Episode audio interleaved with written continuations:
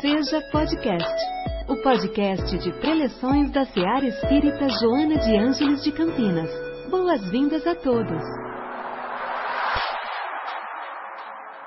Queridos, é um prazer estar aqui mais uma vez. É a segunda vez vim aqui na casa. Eu estou muito feliz dessa abertura, da possibilidade de a gente aprofundar sempre os estudos espíritas, né, evangélicos que a gente tem, com base em Joana de Ângeles, que eu acho que é uma grande contribuição para a gente na ampliação do nosso conhecimento, da nossa consciência e, por que não, ou melhor ainda, do nosso desenvolvimento espiritual.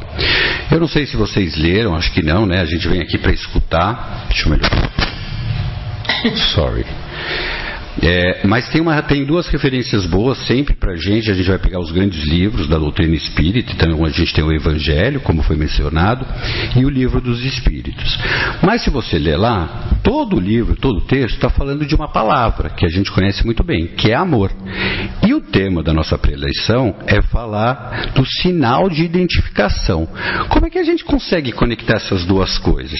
Então eu tive que estudar um tanto para entender como que essas duas coisas se conectam, já que o texto de referência fala de identificação e os outros textos de auxiliares estão falando para a gente de amor, né? Então comecei a estudar e eu vou começar então a, a, a falar um pouquinho mais dessa palavra identificação e depois eu vou falar do amor e falar para vocês como que o amor está organizando isso. Eu não sei se vocês sabem o que é identificação, parece uma palavra muito comum, né? A gente entende identificação como o quê? Como algo que eu reconheço, conheço distingo, é, uma diferenciação, uma coisa de discernimento. Então essas palavras se encaixam nesse texto de identificação. Só que eu queria trazer uma ampliação para vocês e falar de identificação num conceito mais psicológico. Não sei se alguém conhece aqui. Mas nesse conceito é quando a gente fala que o indivíduo ele perde parcialmente ou totalmente, né, a sua personalidade, porque ele assimila a personalidade, características, atributos de outra pessoa, quase que transferindo, né, para essa pessoa, né, ou transferindo a possibilidade de ser essa pessoa, ou parcialmente totalmente. Então a gente encontra aqui uma certa patologia, né, quando a gente está falando de identificação nesse sentido, porque a gente deixar de ser a gente para se tornar alguém é algo muito é, desagradável para a gente. Perder esse si mesmo, a nossa espontaneidade, é algo que não, não, não, não nos facilita no nosso desenvolvimento espiritual e emocional. Então, quando a gente fala dessa identificação desse lugar, a gente está falando inicialmente quase que de uma patologia. Vou melhorar aqui, ó de uma patologia. Então, antes de eu falar dessa identificação dessa patologia, eu queria explicar um pouquinho para vocês como é que é a natureza humana. Então, a natureza humana é constituída de polaridades. No nosso estágio de evolução, a gente tem ainda muitas questões quase antagônicas dentro da gente. Então, a gente tem questões funcionais, positivas, que a gente gosta da gente, né? A gente olha para aquilo, a gente aprecia, porque são coisas legais, funcionais positivas, bem adequadas. Mas a gente carrega também questões que são disfuncionais, sombrias, negativas. E isso compõe a totalidade do indivíduo. E a gente precisa conhecer essa totalidade e entender que nosso estágio de evolução ainda a gente vai se comunicar com essas duas coisas. E é importante que a gente saiba disso. Porque o que, que pode acontecer? Olha só, então a gente vai começar a costurar o tema identificação. Se a gente está falando numa identificação e a gente é quase que esse eixo, esse espectro entre o bem e o mal, e é verdade, é o que a gente é a gente tem uma nuance muito grande. Então, se eu me identifico numa unilateralidade, vamos pensar nesse lado mais negativo. A pessoa que está identificada nesse lado mais negativo, ela só não se prejudica um tanto quanto ela vai prejudicar a sociedade né, e os contextos onde ela onde ela está como ela deixa de fazer a prática do bem. Ela está tão identificada com aquele lugar, com aquela unilateralidade, que aquela identificação não permite que ela encontre algo que ela também tem, que é uma centelha divina. Todos nós temos esse lugar, que é um lugar funcional, é um lugar onde o amor nasce, eclode e se manifesta. Mas a gente não valoriza tanto esse lugar. Não é que a gente não valoriza, a gente olha muito mais para as coisas disfuncionais e negativas da vida, do mundo, não é assim? Olha, não pareceu, mas foi uma pergunta. Então, eu vou fazer de novo e aí você responde com a cabeça. Eu já fiz isso aqui, ó. Isso aqui é sim, né? Isso aqui é não. Mas, vocês não acham que a gente dá muito mais atenção para as coisas negativas na nossa vida? Muito mais, né? Então, quando a gente está mais identificado com esse lado, a gente acaba esquecendo que a gente tem dentro da gente, que a gente carrega dentro da gente essa centelha divina, que a gente poderia estar tá manifestando. Mas quando eu me identifico aqui, nesse lugar, eu não permito muito com que esse outro oposto que eu tenho possa se manifestar. E isso é um prejuízo para a sociedade, porque veja você, não sei se você se olha assim, mas muitas vezes a gente se encontra e se vê com comportamentos muito inadequados. Não é assim? Ou só eu? Vocês também, né? Então, a gente tem, né? A gente tem aspectos muito sombrios. E às vezes, quando a gente está muito nesse lugar, a gente quase que inibe a nossa possibilidade de fazer o bem. Porque a gente acha que é meio incompatível. Assim, mas como que eu vou fazer o bem se eu carrego tantas disfuncionalidades? Porque o ser humano parece que ele está acostumado a viver unilateralidades. Ou é uma coisa ou é outra. Ele não consegue olhar essa totalidade e ser um pouquinho dessas coisas, porque a gente ainda vai transitar nesse eixo.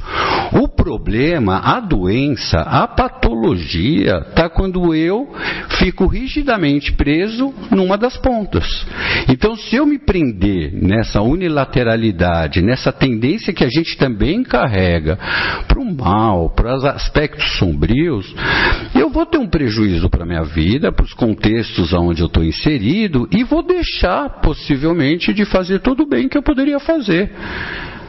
E a gente tem que aprender que não é que é porque a gente carrega essas disfuncionalidades, que todos esses problemas sombrios, que a gente também não pode contribuir. Porque se a gente ficar preso só nesse lugar, a gente deixa de entregar coisas que a gente tem, talentos que são nossos, que a gente podia contribuir aí no desenvolvimento espiritual. Vocês não acham? Então, essa é uma questão importante. Quando a gente fala identificação, a gente está falando quase de uma patologia. Porque eu começo a me identificar com uma das posições e não compreendo a minha totalidade. E se eu não compreender a minha totalidade, eu nunca vou reconhecer aquilo que eu preciso curar em mim. Eu estou aqui nessa vida, nessa reencarnação, para olhar também as minhas disfuncionalidades. Mas se eu ficar preso a um lado só, eu não vou conseguir ver isso. Então a identificação para a gente não é um processo que nos ajuda ao desenvolvimento espiritual. Ainda a gente vai transitar pra, pelas polaridades e está tudo bem. Porque também se a gente, ó, vamos lá, pensar no oposto. E se eu me identificar com esse lado do bem aqui só, com essa parte minha que é funcional, que é de luz, que a gente gosta, você acha que isso é possível? Eu adoraria, mas não é possível.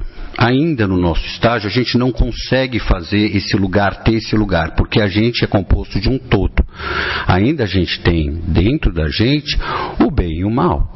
Mas essas pessoas, às vezes, que começam a se identificar só com esse lugar muito luminoso, muito grandioso, pseudo-espiritual, é quase uma jornada mística que a pessoa faz, ela não está se reconhecendo na totalidade ela não está se olhando nesses, nesses dois lugares, nesses aspectos que são às vezes antagônicos dentro da gente. Vocês não se veem assim às vezes? Com um olhar e quase com um olhar oposto daquilo que vocês veem, ou daquilo que vocês acreditam, ou daquele comportamento que você quer fazer, quer ter, e às vezes se pega fazendo algo completamente diferente. Tem isso ou não?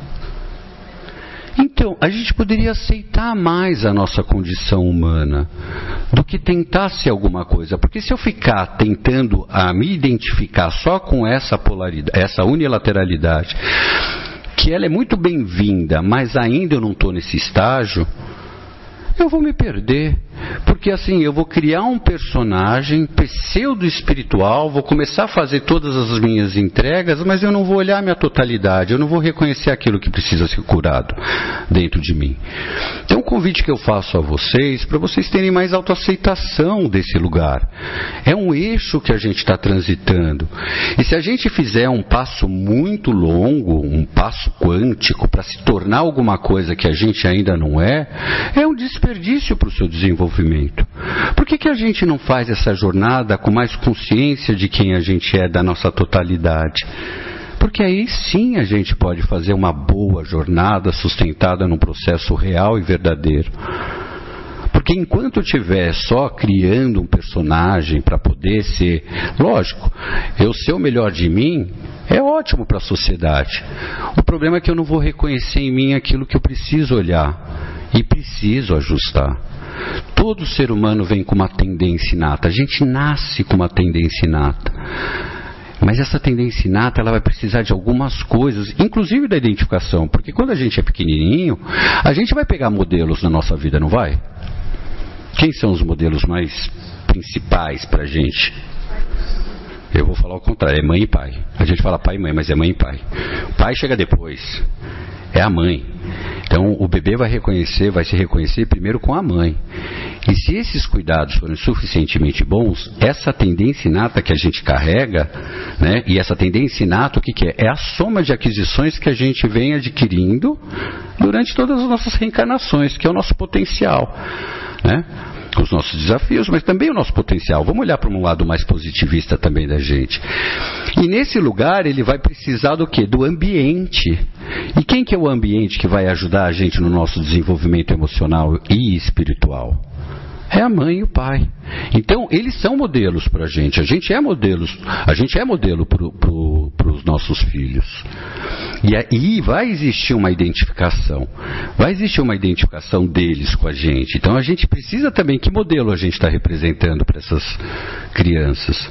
Porque se a gente quer mudar o mundo, a gente tem que mudar quem? Quem? Nós mesmos. Mas se a gente quer um mundo diferente daqui para frente, a gente também tem que mudar quê? Ajudar quem? As crianças. Eu vi uma mãe aqui, ela, né? Está grávida?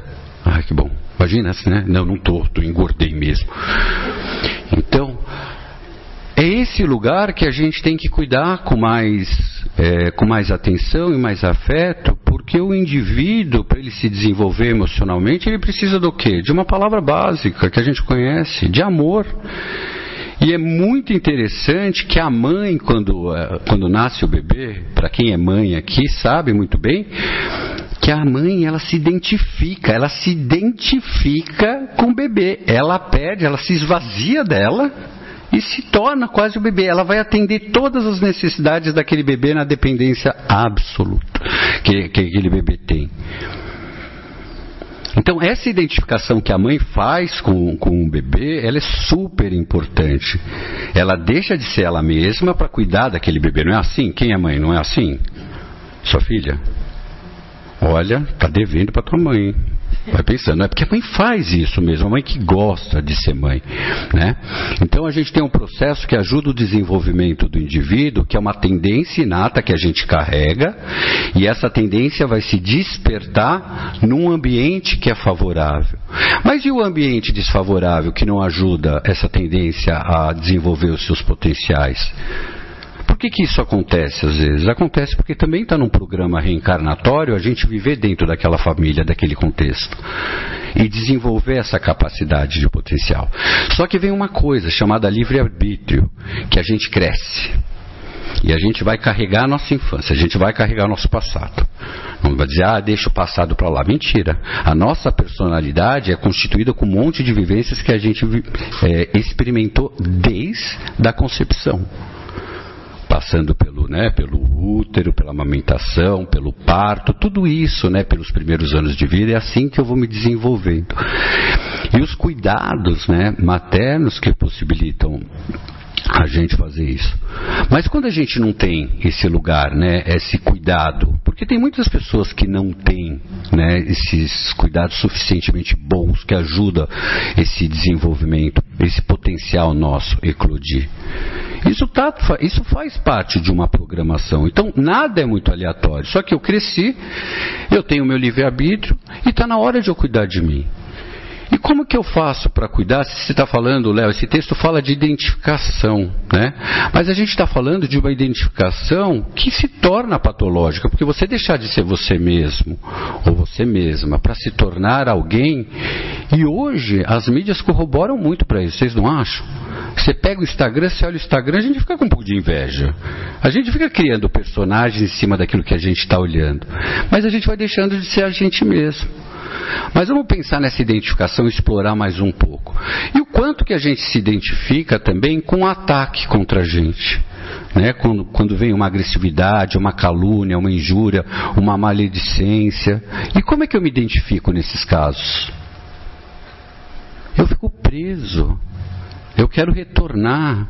Ou eu fico preso porque eu tenho uma. Eu sou muito reativo e vou querer retornar aquilo que eu sofri. Ou eu posso me submeter, ficar submisso àquele ambiente, perdendo também a minha espontaneidade. Então, a gente se identificar com esses lados que são mais negativos é um prejuízo para a gente. Porque a gente vai sofrer um monte de coisas. E a gente se identifica, inclusive, com os nossos pensamentos. Olha o problema. A gente pensa um monte de coisa, não pensa? A gente pensa muita besteira? Vocês pensam muita besteira? Ninguém quer dizer aqui, né? Mas a gente pensa muito besteira, né? A gente pensa, a gente tem, dizem, né? Outro dia eu parei para contar que a gente tem em um dia de 60 a 80 mil pensamentos. Olha só, eu parei para contar, falei, deixa eu contar meu pensamento, deu 60, 80, mentira, não, não, não parei para contar. Mas esse é um estudo que mostra para gente que a gente tem muitos pensamentos. E a maioria deles é blá, blá, blá, blá, blá. Não vão acontecer. E a gente fica lá imerso. E o pior é que a gente se identifica com aquilo. Porque a nossa cabeça dá uma pirada, não dá? E a gente começa a alucinar, pensar um monte de coisa e a gente acha que a gente é os nossos pensamentos. E a gente não é aquilo que a gente pensa. A gente é muito mais profundo que aquilo. Mas tem pessoas que se perdem nessa identificação. Se identificando com aquilo que pensam, achando que são aquilo. Ou elas se identificam com esse lado daqui que a gente está falando, mais sombrio, e deixam de fazer o bem que também habitam, que também habita dentro, dentro delas. O que eu quero dizer para vocês é que nesse estágio onde a gente está hoje, esse eixo do bem e do mal, ele ainda é natural para a gente. Mas a gente não precisa se identificar com nenhum dos lados, porque se a gente tentar se identificar só com o que é funcional, o que é bom, a gente não vai conseguir entender pelo autoconhecimento aquilo que precisa ser reorganizado, aprimorado dentro da gente. Então a gente não está aqui para falar para você que a reforma íntima é para você se tornar um modelo de perfeição é para você conhecer a você mesmo. Conhece-te a ti mesmo. Já dizia aí um filósofo lá atrás. Sem autoconhecimento não dá para a gente ir para frente. Porque ou a gente vai criar um personagem muito idealizado, que não é a gente, e aí a gente vai se frustrar tentando manter aquilo que a gente não consegue ainda ser, a gente não entende a nossa dimensão, ou a gente pode vir para esse lado aqui, em alguns contextos e ficar identificado com o que é negativo dentro da gente. Então você tem que reconhecer o que é disfuncional dentro de, vo de você. Você pode olhar para isso, mas não se perder nesse lugar. Nem ficar nesse lugar, mas também não ficar criando coisas que ainda você não dá conta. A solução para a gente é criar uma identificação cruzada com as pessoas, que a gente pode se misturar com as pessoas, sem perder a nossa identidade, conhecendo a gente profundamente. Porque se a gente se identificar com aspectos muito negativos, a gente não se desenvolve. Que aspectos são esses? O medo, a dor, a vergonha, a autopunição, que é o pior deles, a culpa a raiva, a vingança. Às vezes a gente está identificado com isso. Vocês já se pegaram assim? O quanto a gente perde tempo na nossa vida com a culpa? Coisas que a gente fez que não gostaria de ter feito, coisas que a gente não fez, mas gostaria de ter feito. A gente para, a gente fica lá identificado. A gente pode visitar esse lugar, porque a culpa é um movimento importante para a gente. Quando falam para a gente, ah, não pode ter culpa, está errado, a gente precisa ter culpa. Porque a culpa é que me permite a responsabilidade do ato reparatório. Eu só vou reparar alguma coisa para mim ou para os outros quando eu me sentir pouco culpado e responsável. Então, ter culpa não é problema. Tudo isso não é problema ter para a gente. É problema a gente ter medo? É ou não? Mas como eu faço para lidar com medo? Como é que você lida com medo? Hã? Enfrenta? Então, ó o erro. Porque tem um medo que, que previne a gente. Fala pra gente, não vai lá. E a gente às vezes não escuta esse medo. Então, como é que a gente faz para lidar com o medo? A gente tem que ter discernimento, porque tem um medo que paralisa a gente. Mas a gente já tem asas para ir. A gente tem asas para ir para o mundo, fazer um negócio, mas tem um medo que paralisa. Esse medo não pode ser escutado, tá certo, tem que enfrentar. Mas tem outro medo que fala para a gente, ó, não vai. E a gente vai. Então a gente precisa ter um discernimento. Qual é o medo que está falando? E para eu ter discernimento, tem uma palavra mágica aqui para gente. Qual é? Quem, acertar vai levar um prêmio hoje aqui da casa. Porque eu não posso dar, infelizmente.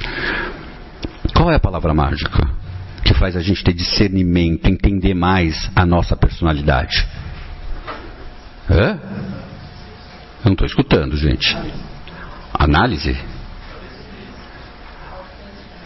Autoconhecimento, que pode ser através da análise.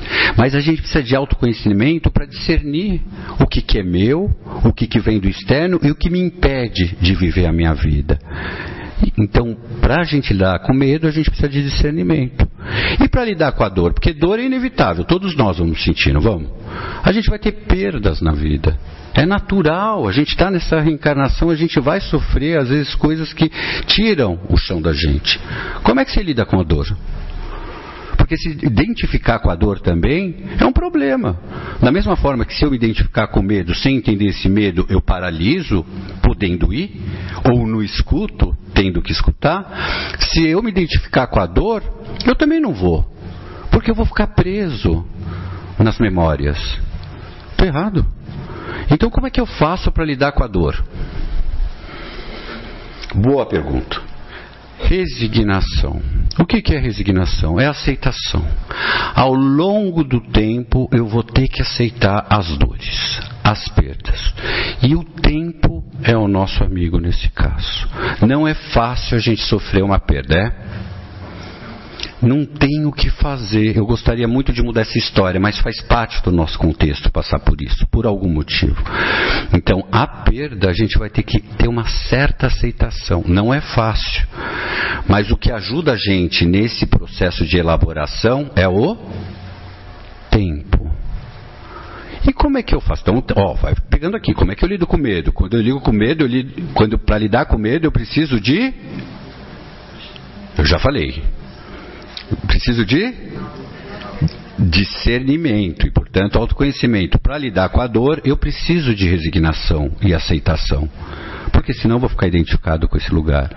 E como é que eu faço para lidar com a vergonha da nossa. que a gente tem um sentimento de inadequação às vezes.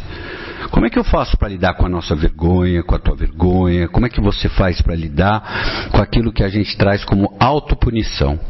Como eu não sou um cara tão legal, uma pessoa tão legal, eu mereço, mereço ser punido. Eu trago logo um sintoma na minha vida para mostrar, tá vendo? Era isso que você merecia. Como é que eu faço para lidar com questões que eu vou me autoflagelando, tendo vergonha de mim, me sentindo culpado? Como é que eu faço com isso? Porque a gente fez o melhor que a gente podia. Pode não ter sido o melhor que a gente queria, mas foi o melhor que a gente podia. E a gente tem que ficar com uma palavra mágica, porque se a gente ficar preso na culpa, acaba sendo um mecanismo de defesa para a gente não ir para a vida, a gente ficar preso ali na culpa. E pode ver que esse é o lugar que rouba a nossa energia nos sequestra. A gente fica lá, atormentado por coisas. E Deus tem uma paciência tão grande com a gente, a gente que acaba não tendo. A gente fala, nossa, a gente fica preso ali, a gente fica identificado com esse lugar. E a gente não vai para a vida. E aí a gente não se desenvolve. E como que eu faço para lidar com isso? Tem que escrever. Tá com papel e caneta aí? Não trouxeram? Não, tem que trazer, gente. Que, né, pra... Escreve aí mentalmente. Autoaceitação. Auto-perdão. Todo dia. Porque não adianta a gente tentar ficar perdoando o outro se a gente não conseguiu nem perdoar a nós mesmos. Já dizia Jesus: ame ao próximo. Ninguém vai completar, né? Isso, como a ti mesmo. Então tudo começa com você. Se você não se auto-perdoar, não auto-aceitar-se, como é que você pode ir para a vida de uma forma mais madura?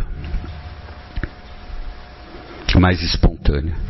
Você sempre vai estar tá reagindo, você sempre tá, vai estar tá preso no seu passado.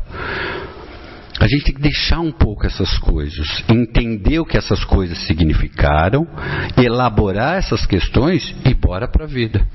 Se a gente ficar preso nesse lugar, a gente vai para a vida? Não vai. A mesma coisa a raiva. A raiva que a gente fica aí alimentando, né, identificado, não deixa a gente também o fluir naturalmente. Porque eu sei que é difícil a gente perdoar. E o perdão é a questão para a gente lidar com a raiva. Mas é difícil quando fazem alguma coisa para a gente. E o perdoar não é o esquecer. E ficar, ah, eu vou esquecer e vou ficar agora só desejando bem para quem me fez, para quem me fez mal. Ainda na nossa constituição psíquica, espiritual, pode ser que a gente não consiga fazer todo esse esforço. Mas se a gente puder deixar aí essa situação, o que, que é deixar aí? Não ficar alimentando. Porque a gente alimenta a raiva. Vira e mexe, a gente traz de volta para o nosso plano mental coisas que já foram, mas que a gente fica ainda preso àquilo. Então, quanto mais eu trago aquela pessoa que me fez mal, mais eu me contamino com ela. Então, a raiva não é um lugar que você precisa ficar desejando bem para essa pessoa, porque pode ser que a gente não consiga. Mas deixa essa pessoa aí, pelo menos no seu pensamento. Toda vez que ela vier, tenta trazer um pensamento diferente. Porque se você ficar com essa identificação, de novo, a gente vai chegar na vingança. E a gente precisa perdoar. No final a gente precisa esquecer um pouco isso daí. Deixar para lá. E para deixar para lá, não fica preso. Não fica presa nesse sentimento. Então, qual é a identificação que eles estão falando aqui para a gente? É uma identificação que tem muito mais a ver com a empatia. Uma identificação onde você pode se colocar no sapato dos outros, entender como a vida é para essas pessoas, mas voltar para a sua. Até para fazer caridade tem que tomar cuidado. Até as pessoas que atendem, psicólogos, psiquiatras, psicanalistas, tem que ter esse lugar de entrar na vida do outro, mas voltar para a sua vida, não se perder na vida dos outros. Porque é essa identificação que a gente se perde de nós mesmos para viver uma vida idealizada ou uma vida que não é nossa, tira a gente da nossa rota. Estou errado? Então, é, a identificação funcional que a gente está falando aqui é uma identificação pautada numa jornada, numa jornada na tentativa do amor, de poder dar ao outro aquilo que o outro está precisando. Não aquilo que você acha, mas às vezes aquilo que o outro está precisando e que faz sentido. É esse lugar que a gente começa a conectar. Então, se a gente quer fazer um desenvolvimento espiritual, a gente precisa dessa jornada. A gente precisa do amor. A gente precisa, às vezes, vir para o lado de cá e alimentar mais o que a gente carrega de bom dentro da gente. Porque o amor é a fonte da caridade. E falam para a gente: meu, você tem que fazer caridade o tempo todo. Você vai vir aqui, acho que não vai ter uma preleção que não vai deixar de falar da necessidade da caridade. É isso? Então a gente vai ter, mas por que, que você precisa fazer o bem? Não pareceu, mas foi uma pergunta, vou fazer de novo. Por que, que você acha que precisa fazer o bem? Você nasceu. Você não pagou nada para estar tá aqui. Está pagando para viver, isso eu sei, mas você não pagou nada. Você não barganhou lá com Deus e falou: Deus, ó, quanto é para eu nascer e viver 50, 100, 200 anos? Você não, você não precisou fazer isso. A dádiva da vida é uma oportunidade gratuita para o seu desenvolvimento. Então é justo que a gente entregue gratuitamente a Deus aquilo que Ele nos deu de forma gratuita. Não a nossa vida, mas contribuir na obra divina. A gente não consegue ser feliz quando a gente vê o nosso entorno passando dificuldade. Então a necessidade de caridade é uma questão de um olhar para o outro, porque isso também não permite a gente ser feliz. Porque quando eu estou bem, estou numa, numa fase boa, mas o meu entorno está muito ruim, é difícil também ser feliz. A menos que você esteja com os olhos fechados para isso. E aí o que, que eu preciso para esse lugar? Eu preciso de compaixão. Compaixão é o ingrediente responsável para a gente se colocar na vida dos outros. Porque compaixão é querer que o sofrimento do outro diminua ou desapareça. Eu convido a vocês a terem mais compaixão. É importante. Posso fazer uma, uma dinâmica muito rápida para vocês, para vocês entenderem o que é amor? Pode? Pode ou não? Pode. Vocês estão animados ou não? Sim. Estou vendo não. Então levanta, rapidinho. Pode levantar, vai com fé. Vamos fazer uma incorporação espiritual agora, todos nós? Não, tô brincando. Você vai fazer assim, ó, fica de frente com uma pessoa que você não conhece tanto. Pega uma pessoa rapidinho, fica só olhando para uma pessoa que você não conhece tanto. Não dá para pessoas que conhecem, não, tem que mudar a pessoa. Não adianta casal ficar lá, muda um pouco. Vai rapidinho. É o quê? Vocês estão, a gente fica olhando assim, ah, eu tô com um pouco de vergonha. Vai, vai com fé. Agora pode ir com fé, sem, sem muita. Não, tem que ser uma pessoa só, tem que ser uma pessoa só. Isso, busca outra, rapidinho, vou lá. Busca outra. Quem está sem par? Quem está sem par? Busca outra, vocês dois ali. Isso, vai lá. Rapidinho. Vamos, pessoal. Vamos. Bora, bora, bora, bora, bora, bora. Jogar um parzinho. Isso, vocês dois. É, muda, muda o par, isso mesmo. Fica vocês. Tá bom. Quem está sem par aí, né? Corre lá. Tá bom? Vamos fazer uma coisa, é rapidinho. Fecha seus olhos fecha o seu, fica de frente para essa pessoa. Cada, ó, vocês dois, é um de frente para o outro. Muda o casal. Isso. Sem medo de ser feliz agora. Fecha os olhos. Agora eu vou pedir para você deixar sair das, do seu coração, que está no centro do seu peito, uma luz direcionando para essa pessoa. Você não sabe o que essa pessoa precisa, nem a necessidade, mas o seu desejo, a sua intenção é curar essa pessoa. Então deixa aí do centro do seu peito uma linda luz dourada envolver essa pessoa. E ao mesmo tempo que você está emanando essa energia, que é o que chamamos de amor, amor é essa intenção, essa experiência, essa sensação que vocês estão tendo agora vocês também estão recebendo. Essa é uma identificação cruzada, onde vocês não se perdem, mas estão com o outro. Receba esse amor ao mesmo tempo que você doa, na intenção de curar essa pessoa. E quando eu falar, já daqui a pouco, as duas pessoas vão abrir os olhos e vão falar uma qualidade que vocês acham que essa pessoa tem uma qualidade, tá? Quando eu falar já, e tem que ser as duas pessoas em voz alta ao mesmo tempo, pode ser? Qualquer, é uma palavra só, uma qualidade, um sentimento que você reconhece nessa pessoa. Os dois vão falar em voz alta. Um, dois e já abre os olhos e fala. Muito bem. Se você quiser dar um abraço na pessoa, dá um abraço. Muito bonitinho. Lindo, né? Vamos sentar que eu já passei do tempo, já passei do tempo. Já passei do tempo. Olha só, gente. Gostosinho isso, não é? Falei assim, ah, eu nunca fui numa reunião espírita, logo vem essas coisas hoje aqui. Mas olha só. Você gostou daquilo que você escutou? Eu gostei. Vocês gostaram? Eu gostei demais. Pouco importa aquilo que vocês escutaram. O que importa pra gente aqui vai arrepiar. É o que vocês falaram. Porque o que vocês falaram é de vocês. Você não sabe se essa pessoa tem. Você acha que ela tem. E você só reconhece no outro aquilo que você tem. Portanto, isso é um elemento teu. Vai lá entregar para o mundo. O mundo está precisando. Isso, isso que você falou é teu. Portanto, vai lá, bonito, né? Vai lá e entrega para o mundo. Você só dá aquilo que tem. E você tem isso. Pensa direito. Não se apegue nem fique se identificando tanto às coisas ruins. Mas olha para isso e vai entregar para o mundo.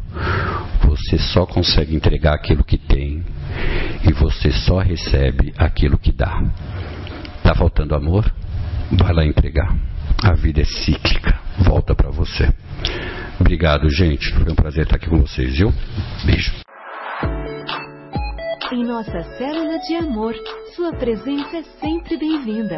Acompanhe também nossas atividades nas redes sociais. Acesse arroba seja CPS. Afinal, sua participação faz a SEAR acontecer.